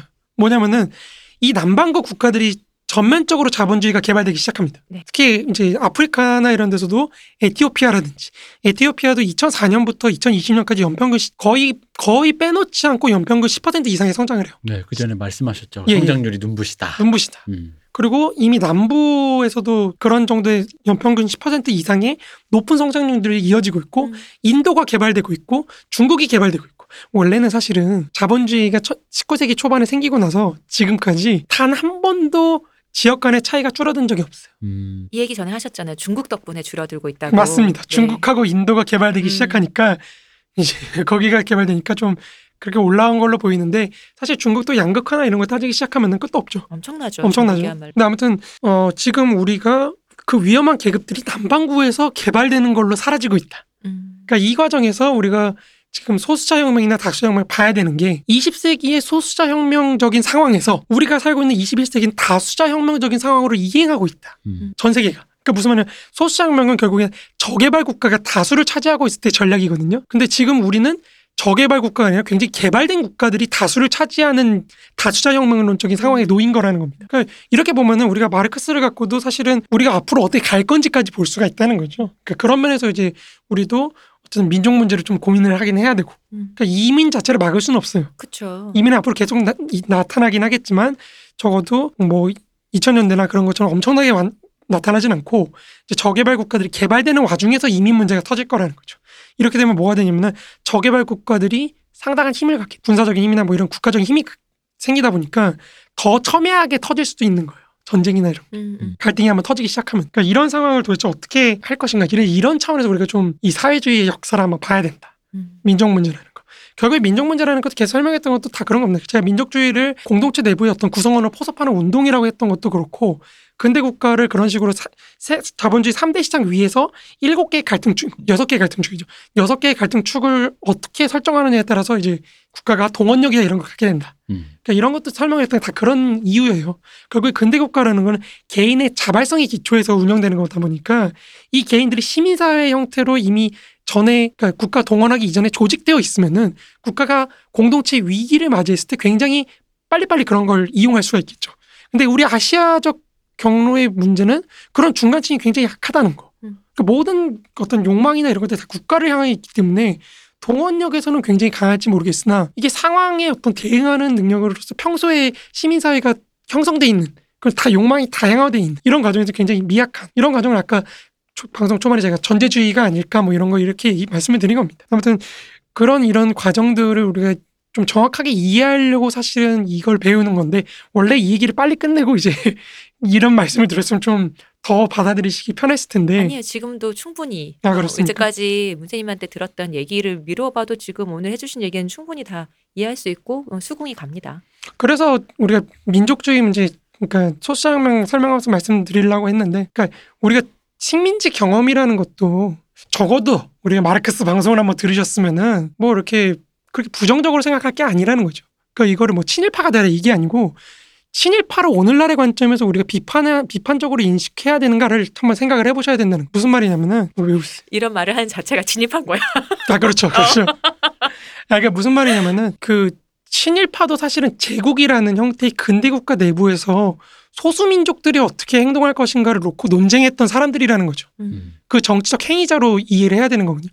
오바마가 사실 말년에 가장 크게 욕먹었던 사건이 하나 있어요. 뭐냐면은 오바마가 뭐라 그러냐 흑인 커뮤니티들한테 너네 사실 흑인들도 문제가 있다. 너네들도 좀 이렇게 롤 모델이 될 수 있는 훌륭한 사람, 그러니까 성공한 기업가라든지 뭐 이런 사람들을 발굴을 해서 흑인 어린이들한테 이렇게 보여주고 음. 우리가 백인 사회에서 그렇게 될 수 있다는 걸 보여줘야 되는데 그거 안 하고 맨날 그렇게 술담 뭐 마약하고 이런 것만 갖고 있으니까 안 된다. 명예, 보여주잖아, 명예백인 같은 소리를. 그렇죠. 명예백인 같은 소리인 거죠. 왜 우리 박기태 변호사 그렇게 좋아하는 스눕독 이런 거 보여주잖아. 대마초도 팔고. 대마초로 기업을 만들어서. 그러니까 그게 사실은 딱 식민지 상황으로 가져가면 딱 음. 친일파거든요. 네. 그래서 사실 굉장히 욕먹고 막 그랬는데 음. 이번에도 오바마 대통령은 폭력은 안 된다. 음. 이런 말씀하셨던 욕 엄청 먹고 있죠. 오바마가 어쨌든 하프죠. 순수 완전 흑인 엄마 흑인 아빠가 아니라 아마 그러니까 뭐 섞였을 거예요. 음. 모두 사실 누구든지 백인이든 흑인이든지 음. 안, 안 섞인 사람은 없잖아요 지금. 그렇죠. 근데 음. 피부색 음. 겉으로 보이는 걸로 하는. 근데 이제 어쨌든 그러니까 겉으로 보였을 때 결과물 왜냐면 이제 94년인가 5년인가 6년인가 정확히는 모르겠어요. 90년대 깐느 영화제 그랑프를 탔던 영국 감독 마이클 리의 비밀과 거짓말이라는 영화를 보면은 흑인 입양된 흑인 여자가 엄마를 찾아요. 나의 친, 친 엄마 나를 버린 날 음. 입양 보낸 사람 찾았더니 굉장히 하층민인 백인 여성인 거예요. 음. 거기서 충격을 받아요. 근데 그 백인 여성분이 연기가 너무 뛰어난데 왜 정말로 왜 자기가 왜 그런지를 언어화도 잘 못하는 하층민의 여성이 그냥 하염없이 울기만 하는데 그 자체로 이미 다 설명됐잖아 솔직히 말하면 음. 엄마가 자기 백인이고 하층민인데 애를 낳던 흑인이야 유색 인종인. 어. 그러면은 이게 조금 그냥 약간 섞이면 예를 들어 내가 순수 그 영국적인 백인인데 뭐 약간 스페인 사람 정도도 아니고 완전 피부가 검은 흑인이 나왔으니까 어떡하겠어. 근데 그거가 이제 칸영화제 그랑프리 했던 비밀과 거짓말이라는 영화인데 그 두 모녀가 만나서 둘이 엄마가 하염없이 우는 장면이 참 그랬던 게 말씀 들으니까 괜히 그런 느낌이 드네요. 너 엄마 오바마가 가지고 오바마 사실 그런 거잖아요. 오바마 약간 그런 섞였잖아요. 지금 보니까 어머니가 네, 어머니가 유럽계고, 백인이죠. 어, 아버지는 케냐 네. 쪽이고. 그러니까 그것도 또 이슬람 쪽이라고 또. 오바마가 그런 얘기를 하면 근데 오바마 말을 오바마 혈통까지 따져서 너씨 우리 흔히 우리 방송 초창기 했던 저기 뭐야 그거 도유다 재단에서 지금 사주 아, 그렇죠, 받았지 그렇죠. 이걸 이런 그렇죠. 거 따지지 말고 오바마의 wording만 곱씹자면 저희가 우리 사석에서 했던 얘기랑 거의 일맥상통한다고 봐요. 우리 왜 이번에 Black Lives Matter 이거 얘기 보면서 우리 항상 했던 얘기 이쯤 되면 흑인도 이제 뭔가 조직화가 됐을 법한데 그렇죠. 뭐. 그 이제 긴 시간 동안 어. 근데 그게 안 되게 만든 구조가 있으니까요. 그죠. 그렇죠. 음. 인디언들도 그렇고 그 그거 보면 되게 백인들 잔인하긴 한데. 음. 음. 그러니까 흑인들만의 오롯이 그들 탓이라고도 할 수 없으니까요. 그렇죠. 그래서 구조상. 그래서 제가 두 분께는 사석에서 말씀드렸지만 지금 약간 IT 혁명사 같은 책을 네. 한번 리뷰하면 되게 재밌을 것 같다고 음. 생각을 했던 게 이 프랑스 혁명을 일으킨 그 계몽주의자들이 사실 일으킨 거잖아요. 그 계몽주의 영향을 받아서 많이 이렇게 일으킨 건데 이게 IT 혁명이 사실은 그 프랑스 혁명의 진정성을 그 판가름하는 심판대였어요. 음. 그 별명이 불의 실현이라고 막 하거든요. 그 왜 그러냐면 사실 계몽주의자들이 흑인 노예제에 대해서 굉장히 합리화를 많이 해요. 음. 로크 같은 사람은 실제로 자기가 식민지 경영에 참여해가지고 흑인 노예 갖고 이제 하는 사업에 했던 주주였고 음. 그리고 또 루소 같은 사람은 사실은 그 억압받는 사람들 뭐 자유가 없고 뭐 자연으로 돌아가자 막 이렇게 얘기했지만 흑인 노예제에 대해서 한마디도 안 합니다. 그 뭐 그린란드에서 강제로 끌려온 사람이 유럽에 유럽으로 끌려온 사람이 얼마나 괴롭게 사느냐 이거 이거 봐라 이렇게 얘기를 하지만 음. 흑인은 그 범죄에 포함되지가 않아요. 피부색이 같은 사람들만. 그렇죠, 그렇죠. 그러니까 이런 식으로 되다 보니까 굉장히 그런데 사실 그 하- 해겔이 우리가 인종주의라고 되게 많이 이해를 하거든요. 해겔이 아시아를 좀 무시하고 음. 그 역사 철학 강의 같은 데 보면 아프리카는 역사가 없다 뭐 이런 얘기를 하거든요. 아예 역사의 범죄도 치지도 않아요. 음. 아시아는 좀 난 거예요.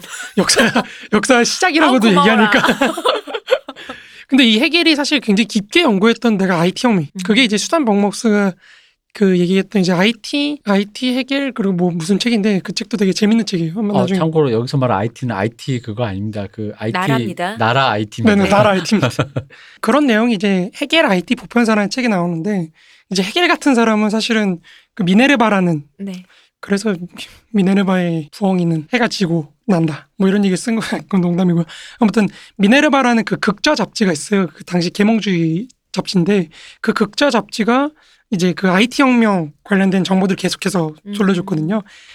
그래서 이제 해겔이 그거를 읽으면서 자기의 자유 개념을 만들어낸 거죠. 음. 그래서 우리가 주인과 노예 변제법 많이 얘기를 하는데 이거를 보통 프랑스 혁명을 보고 만들었다고 얘기를 많이 했는데 이 책은 되게 특이하게도 그게 IT 혁명을 보고 진짜로 저기서 노예가 정말로 해방돼서 성장하는 과정을 보여주기 때문에 자유인으로 성장하는 과정을 보여주기 때문에 아마 그걸 보고 했을 거다. 음. 그 해겔이 신문을 열심히 읽었거든.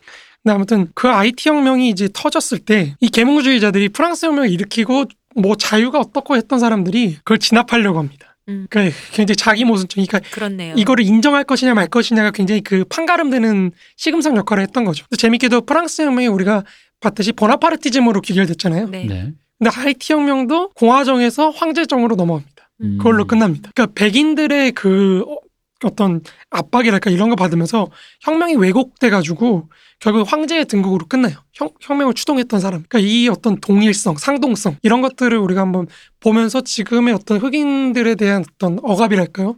이런 거를 IT 혁명사나 이런 거 한번 책 리뷰를 하면서 음. 하면 좋을 것 같다고 제가 말씀을 드렸는데 뭐 할지는 모르겠습니다. 할 겁니다. 아, 그 언젠간 하겠죠. 저희가 마르크스 이번에 좀 이렇게 처음에 하고자 했던 마르크스가 일단락이 되고 나면은 그 책을 좀 리뷰를 해보려고 아, 해요. 네, 문쌤님과 함께. 그러니까 그런 식으로 한번 보면은 되게 좋을 것 같아요 지금도. 근데 아무튼 이제 그런 내용 우리 유럽 얘기하다 여기까지 왔는데 이제 계속해서 이 방송에서 사실 핵심이 되는 거는 이 민족주의라는 게 굉장히 강하다. 음. 그리고 그 민족주의 강한 힘이 사실은 세계 시장 내부에서 구조화되어 있는 거고 우리가 그 세계 시- 공항을 다루면서 세계 시장이 어떻게 구성되는지 그런 것도 계속 이- 말씀을 드렸잖아요. 네. 산업별로 재편되고 있지 않으셨죠? 뭐죠 노동 시장과 토지 시장을 매개로 해서 이제 산업별로 재편되고 그에 따라 사실은 국가들 간의 어떤 관계도 설정이 된다. 음. 거기서 제가 사실은 말을 한번 실수한 게 있어요. 뭐냐면 석유를 제가 이제 독점 가격으로 설명을 드렸는데 아무리 생각해도 석유는 독점 가격이 아닌 것 같아요. 음. 왜냐면 너무 많이 나와요. 음. 지역별로.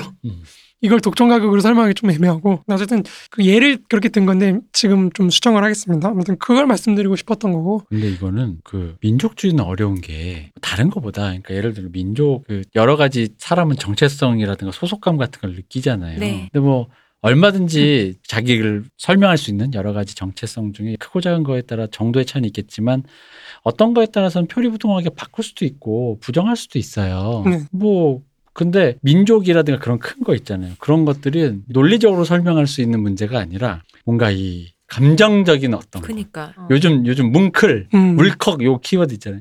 바로 그거가 우리가 어떻게 방송했을 때 그런 걸 안 두는 저조차도 저 밑에 깊은 곳에서 뭉클 울컥하는 순간이 있단 말이에요. 왜 내가 기분이 나빠지지? 이런 순간들 있잖아요. 뭉클 울컥하는 이거를 어떻게든 이걸 뭘 이걸 그치. 이렇게 이게 어떻게 하지 않으면 사실은 갑자기 못 올라오는. 이 어. 뜨거운 거 이거 뭐지라는 그런 그렇죠. 느낌. 그렇죠. 졸업장이 있고 없고 그 어떤 존재의 유무를 따지는 이런 거면 그냥 플러스 마이너스인데 음. 그런 게 아니라 민족 문제로 들어가는 순간에 들어오는 그 저 내면에서 올라오는 음. 저 진짜 단전 저 밑에서부터 올라오는 그러니까.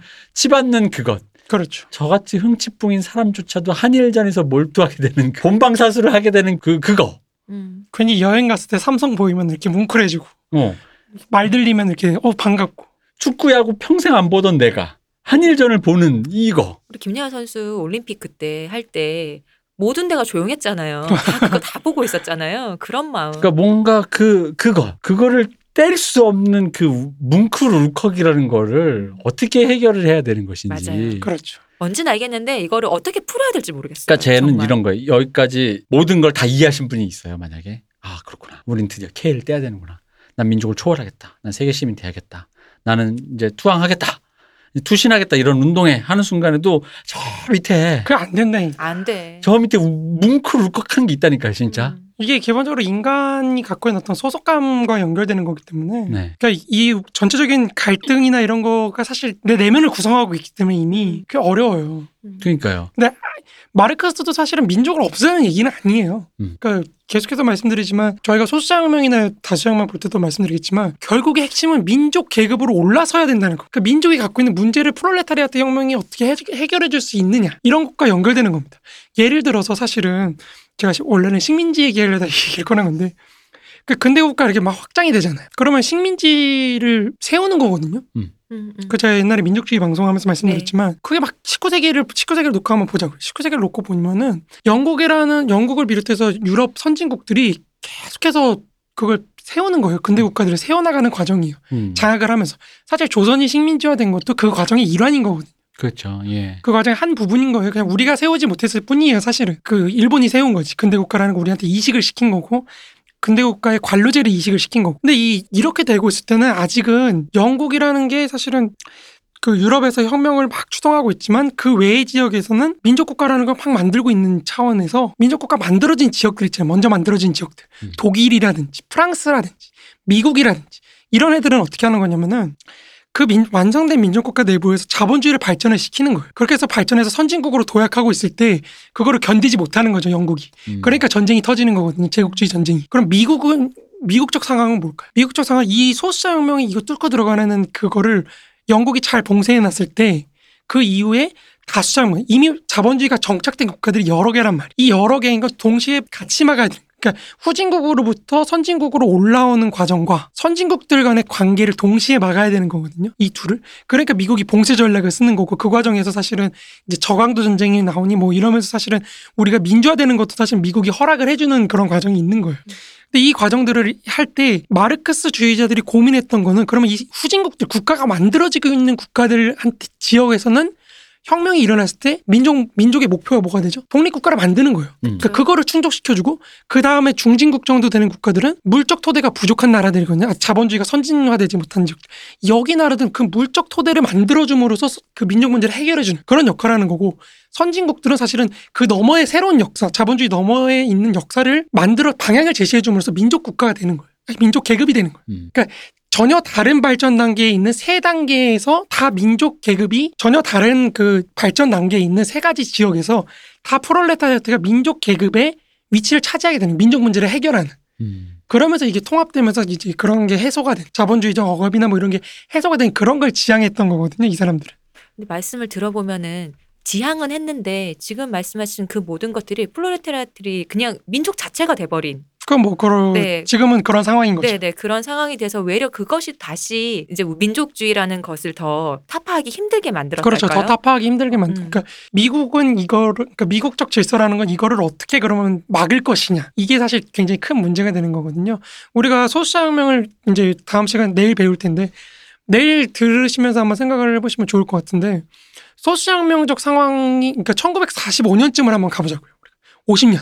1950년쯤에 딱 가보면은 남부 남반구에서는 민족 해방 운동이 막 펼쳐지고 있어요. 그리고 서부에서는 아니 동부에서는 공산주의 운동이 쫙 가고 있어요. 음. 소련이 퍼지고 공산주의 막 그냥 기세 등등하게 있고 유럽에서는 사회민주주의가 쫙 퍼지고 있어요. 음. 그러니까 이게 사실 딱 소수자 혁명적 상황이거든요. 미국이 놓고 보기에는. 네. 미국 내부에서만 사실 아직 사회주의 세력이 확장이 안 됐다 뿐이지 이 주변 그 밑에 있는 하위 구조로서의 중진국과 후진국 지역에서는 이미 소수자혁명이 상정했던 아까 말씀드렸던 민족해방운동 그리고 그 사회주의 운동 이렇게 딱 이미 퍼져 있는 거거든요. 이게 어떻게 그럼 차단할 것인가가 사실 미국의 가장 큰 고민인 거죠. 이걸 차단한다는 건 결국에 뭐냐면은 제가 예전에도 말씀드렸지만 각 그 상품 시장이 굉장히 잘 운영되게 만들어서 미국을 중심으로 각각의 민족 국가들이 갖고 있는 개별의 어떤 문제들을 상품 시장 경제를 통해서 해결을 해주는 거예요. 음. 그러면 굳이 연결될 필요가 없거든요. 그리고 그 과정에서 연결이 안 되는 애들은 해소가 안 되는 애들은 무력으로 때려잡는 거죠. 그게 베트남 전쟁입니다. 그거의 절정이. 사실은 뭐 우리는 사실은 우리는 한국이 굉장히 뛰어난 뭐 이런 거라서 농지 개혁도 잘하고 이래가지고 자본주의가 발전했다고 생각하지만 사실은 동일한 그 농지 개혁 같은 걸 시도했던 많은 제3세계 라틴 아메리카 국가들은 미국하고 연결돼 있는 바람에 그러니까 농지 개혁의 대상으로 되어 있는 땅이 미국인 자본가들의 땅이었다는 이유만으로 음. 미군이 개입해 가지고 대통령을 축출해 납치를 해가고 뭐 이런 일들이 비일비재해요. 음. 사실은 이승만의 그 농지 개혁보다도 훨씬 더 급진성이 낮은 거거든요. 지금 베네수엘라도 사실은 사실은 지금 베네수엘라 같은 지역도 뭐 굉장히 뭐 사회주의, 뭐 21세기 사회주의 어쩌고저쩌고 하지만 그것도 근대화의 일종이에요. 근대화를 추진하는 과정이란 말이에요. 거기서 그 기득권을 차지하고 있는 미국 기업들이나 아니면 기존의 그 기득권을 갖고 있는 지주계급들이나 이런 사람들이 차지하고 있는 기득권 내부의 국가, 근대 국가, 근대 국가가 차지하고 있- 그 사람들의 영역으로 차지하고 있는 근대 국가라는 것 외부에 있는 농민들과 지역 마을들 원주민들을 어떻게 묶어내 가지고 사회주의라는 이름으로 그걸 우리가 포퓰리즘이라고 부르는 거잖아요. 사실은 묶어내 가지고 그 힘을 지지 세력으로 조직을 해 가지고 이 기득권을 깨부수면서 근대화를 이뤄낼 것인가 좀 더 다양하게 포섭을 해서 이걸 베네수엘라도 하는 거거든요. 근데 거기에도 지금은 결국 엄청난 제재가 들어가고 있는 거. 그러니까 이런 과정들이 있는데 그 베네수엘라 차베스가 추진했던 농지 개혁 한번 보세요. 그럼 뭐 뭐 하냐면요. 지들이 갖고 있는 땅이에요. 음. 근데 수십 년 동안 사용하지 않는 땅, 그냥 공터 음. 이런 거 뺏어가지고 나눠주려고 했던 거. 그것도 뭐 돌밭인데 그거 사실 실패할 수밖에 없는 거긴 했어요. 돌밭인데 농민들 줘, 준다 그래서 농민들이 뭘 할 수는 없거든요. 그거 개발하는데 비용이 많이 들기 때문에. 근데 그것조차도 사실은 지주들이 거부한 거거든요. 음. 그러면서 무장투쟁하고 거기 땅 불화받은 농민들 죽이고 가가지고 뭐 이러면서 수백 명의 농민들 죽고 다치고 거기에 미국은 개입해 들어오고 그러니까 이런 과정인데 한국은 다, 뭐 정말 다행스럽다고 해야 될까요? 농지 개혁을 오히려 미국이 굉장히 많이 이렇게 좀 지원을 해주고 미- 일본으로부터 받은 그 귀속 재산 같은 것도 불화를 잘 해가지고 한국의 경제를 어떻게든지 살리려고 많이 노력을 했던 거고 그러니까 그런 과정들이 있었으니까 우리는 이렇게 된 거고 그쪽들은 그렇게 된 건데 물론 내부적인 어떤 국가의 영향도 다른 거죠.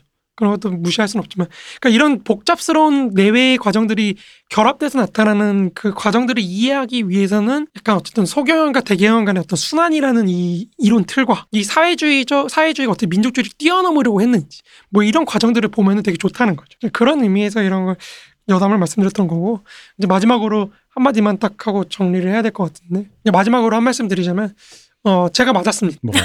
뭐가 맞았냐면 어디서 맞고 오시는 맞고 아니 아니 다녀요, 맞고 다닌 요새? 게 아니고 어떻게? 마스크 안 썼다고 때렸나? 아닙니다. 레니는 찍먹이 맞습니다. 아 그 그리고 고양이 좋아하시는 분들은 찍먹이 많습니다. 많더라고 저도 네, 봤어요. 맞아요. 그 설문조사를 하셨더라고요. 어떤 분이 네 실제로 물어보셨는데 실제로 고양이 키신 분들은 부모보다는 찍먹이 좀 더 많더라고요. 그렇습니다. 제가 역시 맞았다. 음, 레니는 찍먹이다. 이게 마지막일 줄이야. 정말 양질의 튀김은 부먹이 맛있습니다. 근데 양 이건 이연복 셰프도 말한 거야. 아 그래요? 튀김이 그렇게까지 양질이 아닐 경우에 원래 찍먹이 괜찮아요. 이렇게 볶아서 먹는 거라고 했어요. 붓고 뭐 자시고 찍고가 아니고 이게 한국적이라서. 한국 한국. 음. 소스에 한번 싹 볶아서 먹는 거라고. 근데 오늘은 어쩌다 보니까 이게 질문 뭐 질문이라고 하긴 좀 그렇고 어쨌든 오늘은 이제 댓글에 댓글 대해서 얘기를 주셨던 하다 예, 보니까, 하다 보니까 좀 길어졌네요. 어, 한 해가 갔어요. 아이고 이런 해가 또 왔네요. AS만 하다 보니 네. 또 이제 또 이렇게 문세님 오랜만에 뵙다 보니까 네 한 달 만에 뵙다 보니까 네. 쌓인 게 좀 있어가지고 아, 그 외에도 이렇게 많은데 제가 이렇게 몇 개만 이렇게 네. 뭐 다 할 수는 없다 보니까 그 궁금한 거 있으시면 저희 댓글에 달아주셔도 되고요. 아니면 좀 이제 질문이 좀 길겠다 그러면은 저희 남 얘기 메일로 보내주세요. 네네 어, n a m y e g i at gmail.com입니다. 보내주시면은 문세님께 토스해서 음. 저희가 또 답변을 드릴 수 있도록 뭐 못 드리면 못 드린다고 말씀드릴 테니까. 네네 그러니까 댓글 물어봐 이렇게. 한번 길게 주신 적이 있는데 아, 네. 거기다 달긴 했는데 그게 이제 많이 보이진 않더라고요 사실은 그렇죠. 어. 이미 지나간 하다 보니까 음. 그런 게 좀 아쉬워가지고 제가 몇 개 이렇게 추려가지고 이렇게 얘기를 한번 했습니다. 유튜브는 댓글이 그 각 화마다 밑에 네, 달리다 그러니까요. 보니까 네. 다른 많은 분들이 그 화를 듣지 않으면 볼 수가 없어요. 뭐 여하간 네. 연락 주십시오. 궁금한 것들. 이렇게 너무 감사합니다.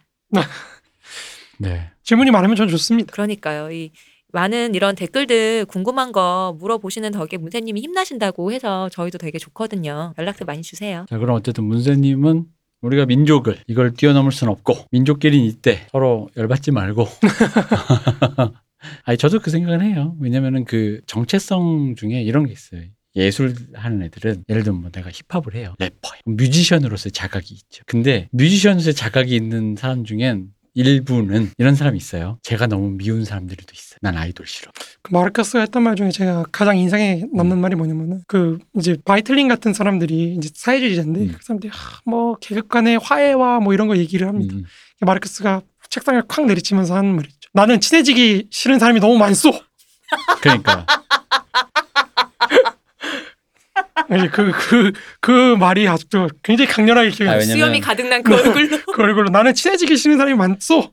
민족의 화해라고 생각했는데 그게 아니다라는 생각에 제가 이 말씀을 드린 거예요. 뭐냐면 난 아이돌이 싫어. 예를 들어 락 하시는 분이 뭐나 힙합이 싫어. 근데 그런 애들조차도 하나로 묶어서 한일전에 응원할 수 있는 어떤 힘이 생기는 어떤 의식 체계가 생기는 것처럼 동료 뮤지션에 대한 배려나 이해심이나 존경, respect가 전혀 없는 이마저도 또 다른 의미로서 묶어낼 수 있는 것이 내 옆에 홍대를 걸어가다가 바로 옆에 길을 걸어가는 문신한 힙합한 애가 싫지만 나랑 일면식도 없는 바다 건너에 백인 뮤지션은 폴 맥카트니는 정말 좋을 수 있거든요.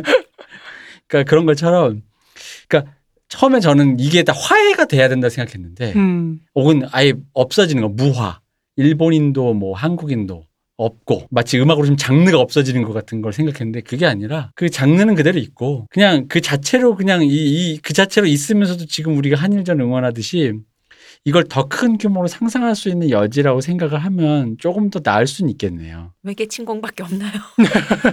그러니까 그러니까 진격의 진격의? 거인이 그래서 내가 거인이 돼서 다 뽀개줄 테니까 한번 뭉쳐 보시지가 되잖아요. 이 마르크스가 이제 하는 말은 근데 이런 거죠. 그러니까 소위 말해 자유인의 연합체라고 했을 때 음. 먼저 자유인이 돼야 된다는 거죠. 자유인이 돼야지 사실은 자유인의 연합체가 형성될 수 있잖아요. 음. 그러니까 자유인이 된다는 건 결국 누군가에게 의존하지 않고 자기 삶을 산다는 걸 의미하는데 마르크스는 민족도 마찬가지라는 거죠.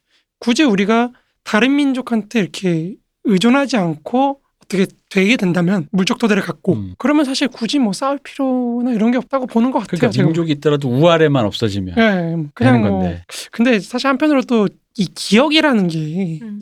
개인의 기억도 그렇지만 민족의 기억이라는 것도 사실 굉장히 강렬한 측면이 있기 때문에 근데 그런 생각은 드네요. 갑자기 좀 시니컬하게 이걸 바, 다른 말로 바꾸면 뭐 서로 잘 사는데 가족 뭐 굳이 연락해라는 느낌이잖아. 소속감이 갑자기 희미해지면서 네, 그렇죠. 1년에 한 번 그냥 보는 거지 뭐. 뭐 가족이라고 뭐. 이래서 공산주의가 가족을 없애고 뭐 이런다고 비판을 하는 거예요. 어, 아니 그러니까 방금 말씀하신 대로 모두가 상승해서 그러니까 그런 물, 자유를 획득해서 물적 토대와 그런 것들이 다 되면은 그렇죠. 그러니까 왜냐하면 이등 시민이라는 소리를 듣지 않아야지 그런 소리 그런 위아 우아래다 없어지는 것처럼 얼마나 지금 사실 70, 100년 전에 한국인과 그땐 조선인이죠. 지금의 한국인의 위상이 얼마나 다릅니까?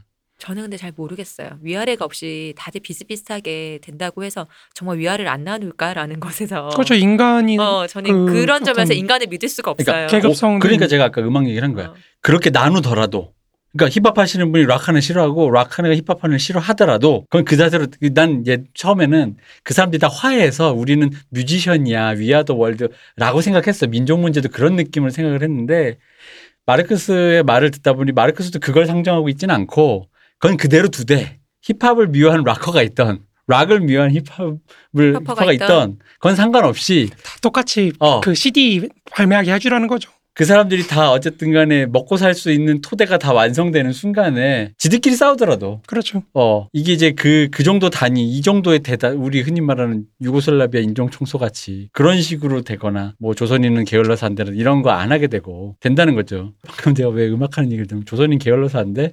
홍대에서 음악하는 서로 친구끼리 제가 아는 사람 중에 힙합도 있고 락도 있고 EDM도 있지만 서로 욕해요. 근데 서로 절대 안 하는 말이 있어요. 저 새끼는 게을러서 안 되란 말은 잘안 해. 자기도 게으르거든. 우리 모두 게으르 같아. 게으름에 그렇죠. 대해서 논하면 안 아. 되거든. 그러니까 그 위계성이 없어지는 건 아니고 마르크스나 특히 엥겔스 같은 경우에 권위에 대하여라는 글도 음. 쓸 정도로 권위가 필요하다고 얘기하는 사람이기 때문에 위계성이나 이런 게 네, 그러니까요. 그러니까 기능적으로 필요하다고 하는 거기 때문에 뭐 그런 건 아니고 이제 뭐 그 다음에 일단 이런 걸로 싸우진 말자는 거죠. 음. 약간 싸우더라도 힙합하고 뭐 락하고 싸우더라도 음악으로 싸워야지 니네가 음. 이게 힙합하는 애는 뭐 알바 50만 원 받고 뭐 락하는 애는 뭐 30만 원 받고 뭐 이런 걸로 싸우면 안 된다는 거죠. 그렇죠. 그 음악 제가 옛날에 했던 그 아름다움으로 싸워야지. 그냥 우아래로. 요즘은 힙합이 대세야 이러면서 뭐 이렇게 왜 이렇게 락한 애들은 옷이 구려 뭐 이런 소리 하지 말고 뭐 그런 얘기인데 어쨌든 아 뭐 요원합니다. 그런 류의 얘기가 음, 뮤지션조차 단합이 안 되는데 그런데 무슨 뭐 민족끼리라는 게 어찌 되겠느냐만 빨리 에어컨 켜게 일부 끝내죠. 무슨 죽겠는데요. 아그 무슨 탈수로 네, 돌아가시겠는데. 하나만 더 말씀드리자면 그게 사실 레닌하고 스탈린의 가장 큰 차이점이거든요. 그러니까 원래 소련 연방 원래 이름을 레닌이 지으려고 그랬을 때 레닌은 아시아와 유럽의 소비에트 연방 공화국 이렇게 지으려고 그랬거든요. 음. 근데 스탈린은 러시아의 소, 사회주의 소련 뭐 이렇게 지었고 네. 그러니까 이 차, 앞에 러시아를 붙일 거냐 아시아와 유럽의 연합을 음. 지을 것이냐 이 차이가 레닌하고 스탈린이 생각하고 있던 그 민족주의에 대한 이념이 완전히 다른 거예요. 저는 스탈린이 왠지 굉장히 K적이라고 생각해 왔는데 맞군요. K적이라고. 네. 굉장히 한국적이다라는 생각이 들었어요. 아 스탈린은 근데 러시아인이 그냥. 아닙니다. 아 그래요? 비러시아 민족이에요. 음, 조지아. 네 맞습니다. 그루지아 출신이라서 오히려 레닌이 러시아 출신이거든요. 되게 한국적이라는 느낌이 옛날부터 왠지 스탈린이 좀 더 한국적인 왜 뭔가 매운탕 맛이야. 정말 조미료 맛인가?